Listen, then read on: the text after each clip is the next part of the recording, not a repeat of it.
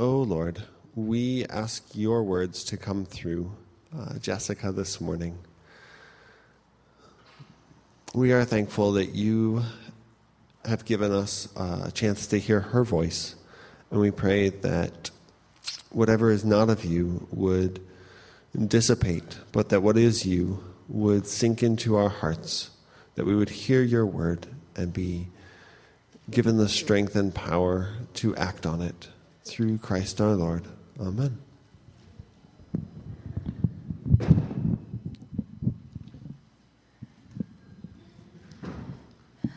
All right. Good morning. Um, yeah, my name is Jessica, and it's good and nerve wracking to be here this morning. My topic is envy, and little joke that Ian and I had earlier this morning was I envy everyone who doesn't have to preach a sermon right now. good. Okay.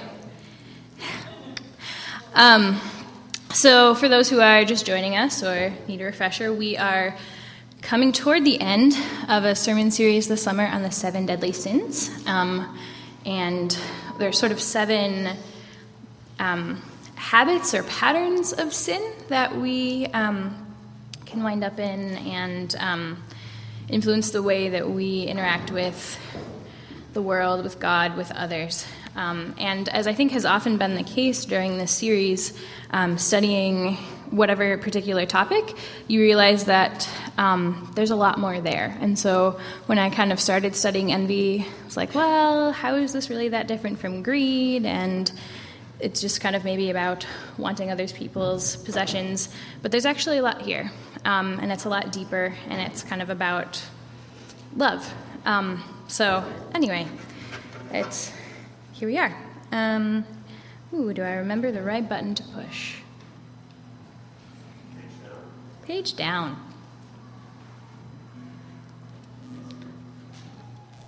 Turn it on. Push the button. Still no. Okay, good.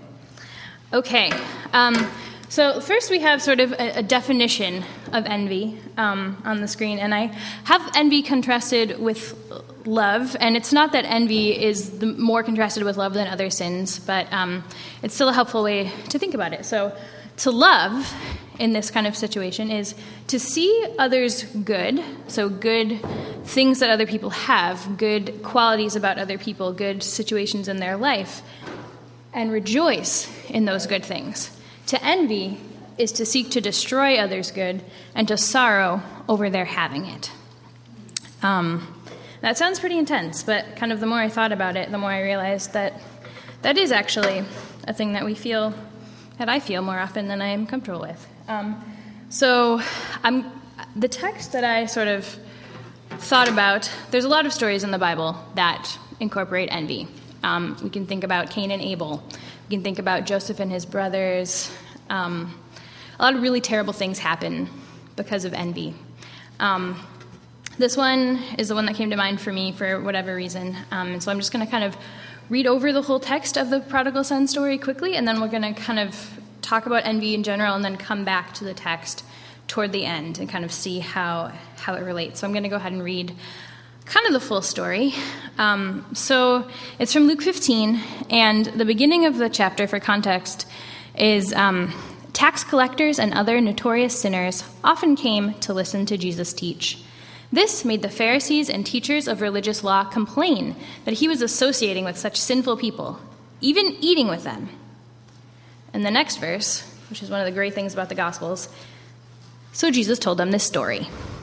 And actually, he goes into a few different stories the story about the lost coin, about the man who went and found the one sheep out of a hundred, um, to kind of show, to talk about how God values lost things. And then the last story is the story, the story of the prodigal son. And so it says, to illustrate the point further, Jesus told them this story. A man had two sons. The younger son told his father, I want my share of your estate now before you die. So his father agreed to divide his wealth between his sons. A few days later, this younger son packed all his belongings and moved to a distant land, and there he wasted all his money in wild living. About the time his money ran out, a great famine swept over the land, and he began to starve. He persuaded a local farmer to hire him, and the man sent him into his fields to feed the pigs. The young man became so hungry that even the pods he was feeding the pigs looked good to him, but no one gave him anything. When he finally came to his senses, he said to himself, At home, even the hired servants have food enough to spare, and here I am dying of hunger. I will go home to my father and say, Father, I have sinned against both heaven and you, and I am no longer worthy of being called your son. Please take me on as a hired servant. So he returned home to his father. And while he was still a long way off, his father saw him coming. Filled with love and compassion, he ran to his son, embraced him, and kissed him. His son said to him, Father, I have sinned against both heaven and you, and I am no longer worthy of being called your son. But his father interrupted him and said to the servants, Quick, bring the finest robe in the house and put it on him. Get a ring for his finger and sandals for his feet, and kill the calf we have been fattening. We must celebrate with a feast, for this son of mine was dead and has now returned to life. He was lost, but now is found. So the party began. Meanwhile, the older son was in the fields working. When he returned home, he heard music and dancing in the house, and he asked one of the servants what was going on. Your brother's back, he was told and your father has killed the fattened calf. We are celebrating because of his safe return. The older brother was angry and wouldn't go in. His father came out and begged him, but he replied, All these years I've slaved for you and never once refused to do a single thing you told me to. And in all that time you never gave me even one young goat for a feast with my friends. Yet when this son of yours comes back after squandering your money on prostitutes, you celebrate by killing the fattened calf? His father said to him, Look, dear son, you have always stayed by me, and everything I have is yours. We had to celebrate this happy day, for your brother was dead and has come back to life. He was lost, but now he is found. And so the older brother is a really great, it's a picture, and we have a picture of him kind of on the, that side of the screen, um, of envy and of not being able to rejoice over the good of somebody else. Um, and some of the reasons why that happens. Um, so there's a lot of places in our lives where envy strikes, and the more I thought about it, the more I realized this was true, and how our society, I think all societies are full of hierarchies, and we kind of go around often comparing ourselves to other people in our workplaces. In i mean this happens in my the world i've been in of academia of school all the time is it's just sort of like one-upmanship and jealousy. And i work in the registrar's office which gives me the perilous duty of looking at other people's grades sometimes. It's really dangerous.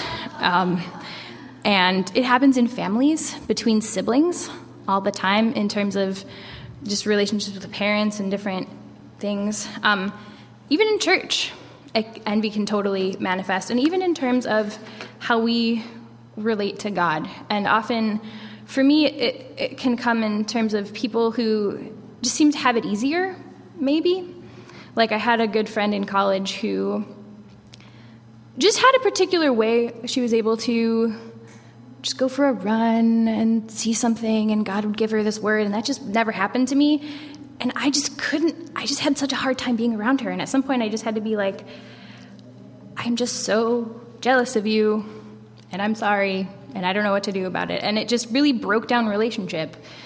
And it just felt like she had it easier, and I didn't, and it wasn't fair, and she was better than me. And I think that we just do that subconsciously all the time, is that it just, feeling like other people have something better breaks down our ability to relate to them, to love them, to um, yeah, and, and this can happen, I think, in terms of things in our life, health, family history, whatever. Oh, well, that person has it easier because they didn't have this happen to them, and so, um, or that person just has better metabolism than I do, and that's why I feel this way about their body. But the thing is, it's not really about the other person. It's actually depreciating the things in them because we're insecure ourselves, and so we can't love them. Um, and so there's a few different forms that envy takes. Um, thank you, sweetheart, um, for advancing my slides. Um, the first kind of level is jealousy, and it's just not being able to be glad for things that other people have because we don't have them. The next level is sort of contempt. And in contempt, you ignore the good thing, you belittle the person you sort of like, well, maybe they got a better grade, but, or maybe they got that promotion, but really, like, it's, you feel that the, the thing that the other person has makes you feel the insecurity or your, our um, inadequacy ourselves. And so, rather than being able to appreciate it as a good thing, you just have contempt for that person and push them away. Um, and then the next level up is sort of malice. And it sounds really harsh to say hating the good and destroying it, but this often manifests as gossip, as kind of talking about the person behind their back, as like kind of being glad when they have a bad day, get a flat tire, show up late to work. Like just kind of those little those little bitty things of like actually being happy when something not good happens. And that's really just the opposite of love. And it, there's in the books that we read there's all these different kind of examples that just help kind of enlighten this for me. We feel offended when other people succeed. There's just unnecessary competition between people reading false motives into people's behavior. Um, and it sort of progresses sometimes from an internal kind of thought to to and kind of a secret feeling to to words and to just kind of the way that we relate to that person and relate to other people about about them and ultimately, it sort of spills over to God or fate or the world or whoever you feel like dealt you a bad hand, um, who kind of ultimately gets the blame. So, envy is the enemy of love, of our neighbors, of ourselves, and of God. Um, envy rejects our, our limitations. But as humans, we are limited and we are finite, and it's a good thing that I can only have the gifts that I have, and you can only have the gifts that you have, and we all need each other. And that's sort of in 1 Corinthians 12, where Paul talks about, you know, the eye can't say to the foot, I don't need you, and the hand can't say to the liver, whatever. like, we just all need each other. And and even if you sometimes feel like a part that's less, you're still necessary. But if we envy each other, we can't see that. We can't see that we're needed. We can't see that other people are needed, that it's good that we're different, and that none of us has everything. None of us is like God. Um, so we can't love others because we actually don't love ourselves. Because the commandment is to love your neighbor as yourself, but envy strikes at the core of our identity and of our self worth. Because we see love often as a competition. So, what somebody else lacks makes us feel less lovable. Like other people aren't going to like us as much as we want. We aren't worthy. Self worth is measured comparatively, and love is a competition because there's not enough unconditional love to go around. It, it's, it often seems like. At least that's kind of the way that we can look at the world. Um, and it's, it often has to do not with just random things. You know, I wouldn't necessarily like envy a CEO of some company because they just don't really have anything to do with what I care about, but I really envy a friend who gets a teaching position when I don't because like school things are part of who I think I am. So it's often something that you feel is an important part of you or something that you really want or care about that you feel threatened when somebody else has that. Um, and it's really an insecurity am I good enough? Can I do this? Do people see me? Um, and so, in that situation, even if you do get that thing that you want, it's still tenuous because you're afraid of losing it. And it's not grounded in something, a deeper security. Um, yeah. And it often is also tied to just a sense of powerlessness and like, life or God or the world has dealt me a bad hand and there's ultimately nothing I can do about it. Like feeling cheated. Um, so I kind of want to go back to the text um, just to kind of see how this gets played out. Um, and again, the background here is that Jesus is spending time with tax collectors and sinners and people who don't fit in society, who usually wouldn't be enviable. And the Pharisees and the teachers of the law feel like they deserve God's attention. They've done all the right things, And they're really envious that these, these people who don't fit are getting the thing that they want, that they feel like they've worked for, that they deserved. That is what they've made their whole life about. Um, and so they're not able to rejoice that the tax collectors are being brought into the kingdom. Like they're blinded to the good thing that God is doing because of envy. And so Jesus tells them these stories. Um, and he tells the story about the younger son who goes away and the lavish love of the father um, when the son comes back. And the older son is sort of a picture because he's blinded by his envy and he can't rejoice that his brother came back. He's not able to see that as a good thing, but he's also not able to perceive the love that his father has for him.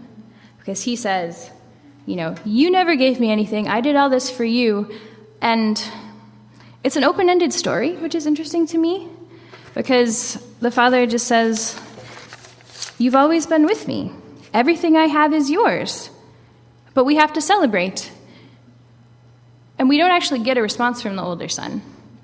And it's the same kind of, I think, situation that God presents us with when we see something that makes us envy. God says, But I love you. I gave you all these good gifts, and I gave this person this good gift, and you should rejoice in it. What are you going to do? Um, so I just thought that that was kind of an interesting way that it ended.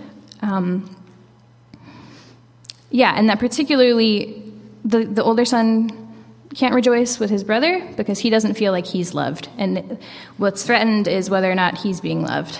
Um, and that's really the antidote to envy is that we need to work from a new unconditionally loved vision of who we are.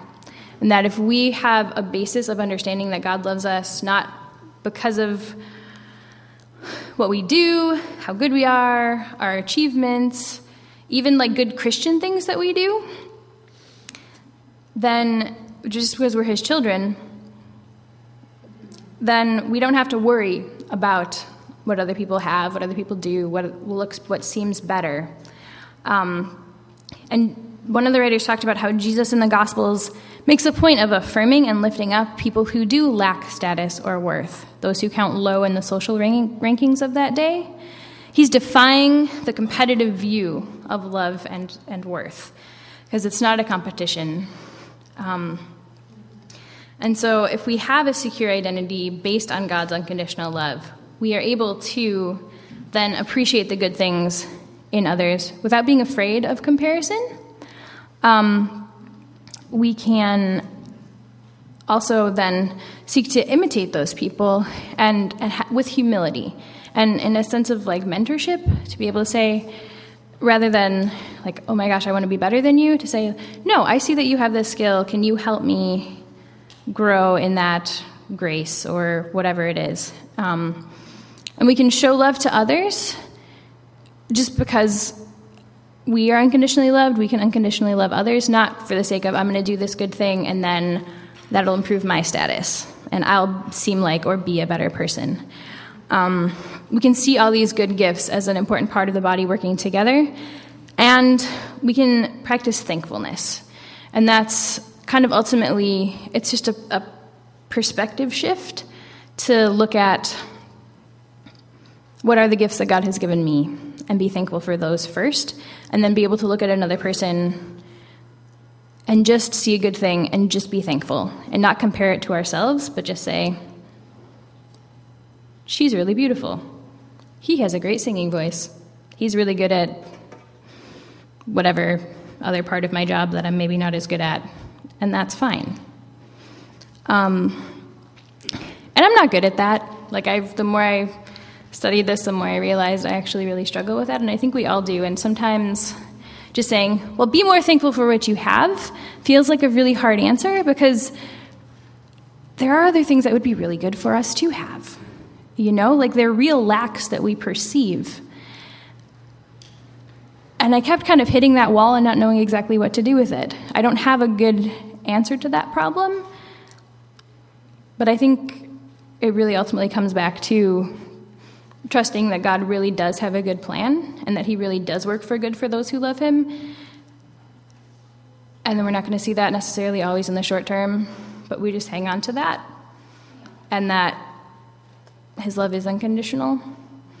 And yeah, I wish I could wrap it up tighter than that, but I think that's really how it ends. So thanks for listening.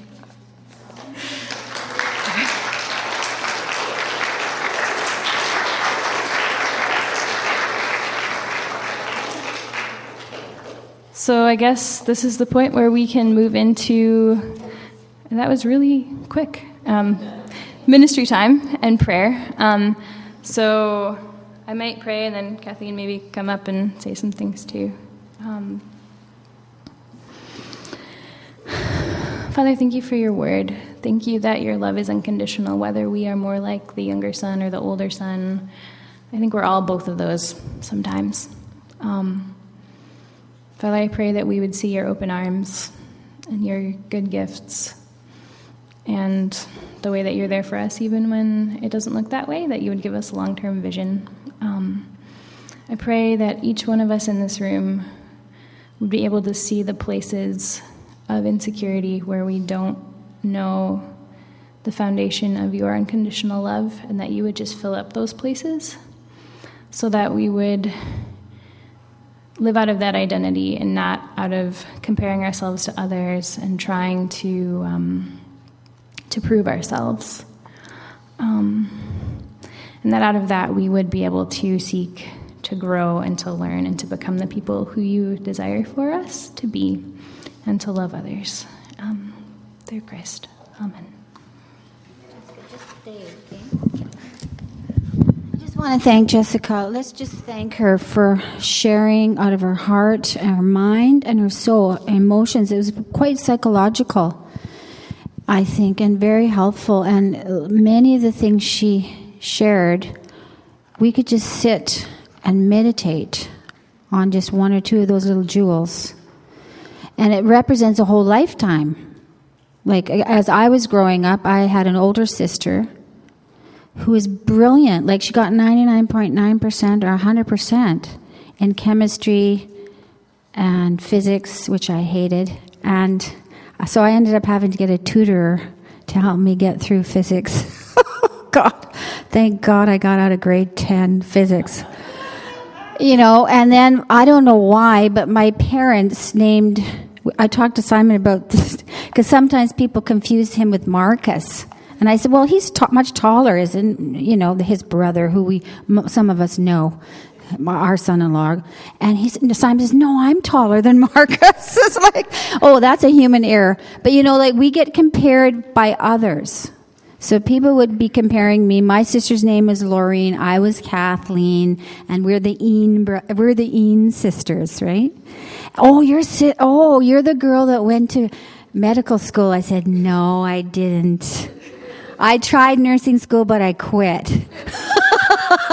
I tried, you know, uh, I, I wanted to help people, but I found that I was called to be a teacher and I love it.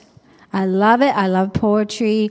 I love literature. I love stories. I love interacting. But you know what? Sometimes people compare you or they mix you up with somebody else. But you know, this is a, our community is an upside down community where we are learning how to appreciate the uniqueness the individual calling, the special creation God has made. And that's what you're talking about. That's the bottom line. And, and I, I think I've got, like, I left my faith and started pursuing world religions. But then I came back to knowing Jesus through the L'Arche movement, which was to do with a community of mentally handicapped or mentally challenged people that actually were able to express a great amount of emotion and affection, and, that, and that's what I needed. So it's called L'Arche. Some of you know about it, maybe some of you don't. Where um, so-called normal people, and I've first known for a long time that we are all very ab- Shannon, help me out. Abnormal, supernormal, supranormal just not normal. Uh, and to, to have permission to be unique and to particularly have permission to be vulnerable, and to be weak. And that's really how I came to know Jesus. Before all my life, I was trying to be strong. The good old German blood kept kicking in there, you know. if it wasn't that, then it was the Irish, the temper kept kicking in. So I had two feet kicking at me. And so this is a wonderful day to celebrate our uniqueness, our specialness, but also to celebrate the fact that we are weak. And sometimes we get really mad because we realize we do need each other, but then that person lets us down. Like I can attest to that. That just happened last night, in the middle of the night. Get, get a phone call. Somebody let us down. I'm not going to come to church tomorrow. Okay. And so, so this stuff happens, right? And people are sad and they're disappointed. But you know what? We still trust far beyond what you were saying, far beyond each other. Sometimes you don't let us down. Yay, Jessica! but then sometimes I do let you down. And so we have the Father God right behind us. So I think we could turn to each other and have a little testimony or we so what is what is the Holy Spirit saying to us? Is the Holy Spirit breathing on something here?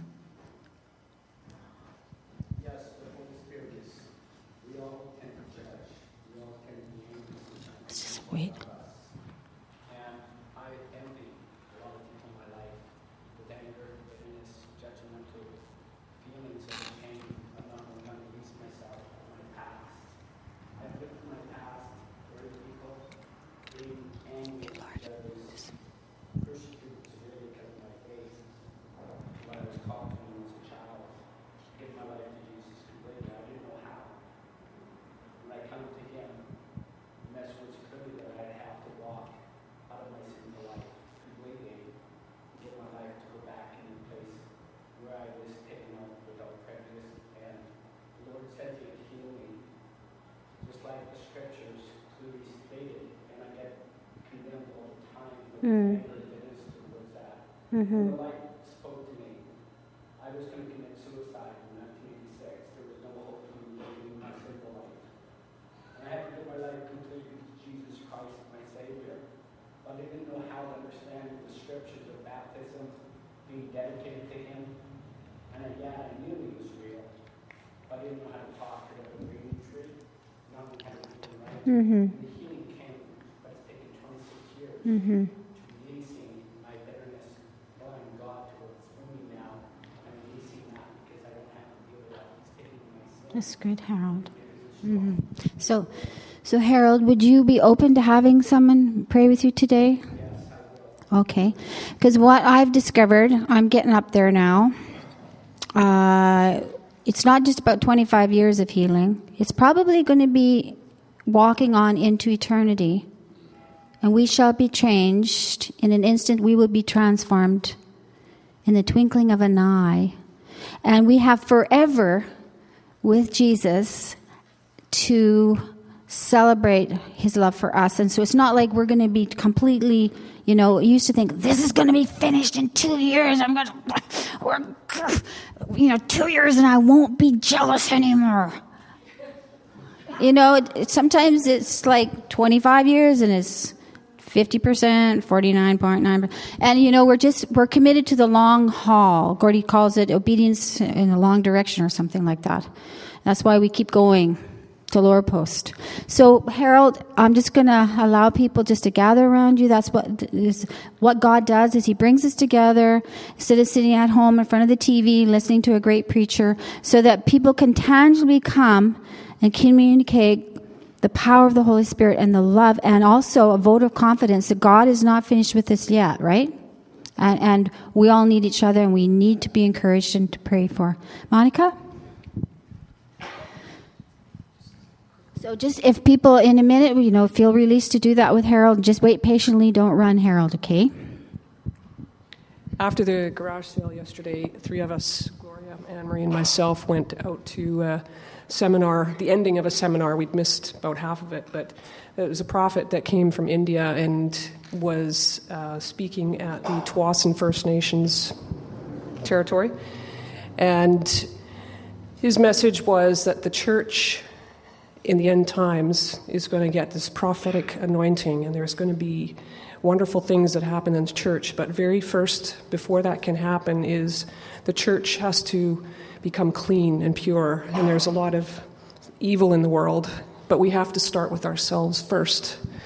And it made me really think about some of the things that have happened for some of us in the last few few weeks. And when people do things that make us angry, that frustrate us, what's our first response? Is to be angry back. We don't think to pray for that person. We're not compassionate. We just get angry. And what's wrong with them? And a lot of it is really what's wrong with us. We need to stop looking at what makes us happy and works for us. The focus has to come off of us. We have to focus on Jesus and we have to focus on loving and caring for the people in our family. And there's a few people here that we can do some prayers for, a couple people that are not here at church today that normally are. And we really need to pray, first of all, that our heart is pure, that we are clean before God, and then God will use us to really do a wonderful work in our church and to see some real healing. So maybe some of you identify with Monica says. Right now, I think of the calamity at the back, of course.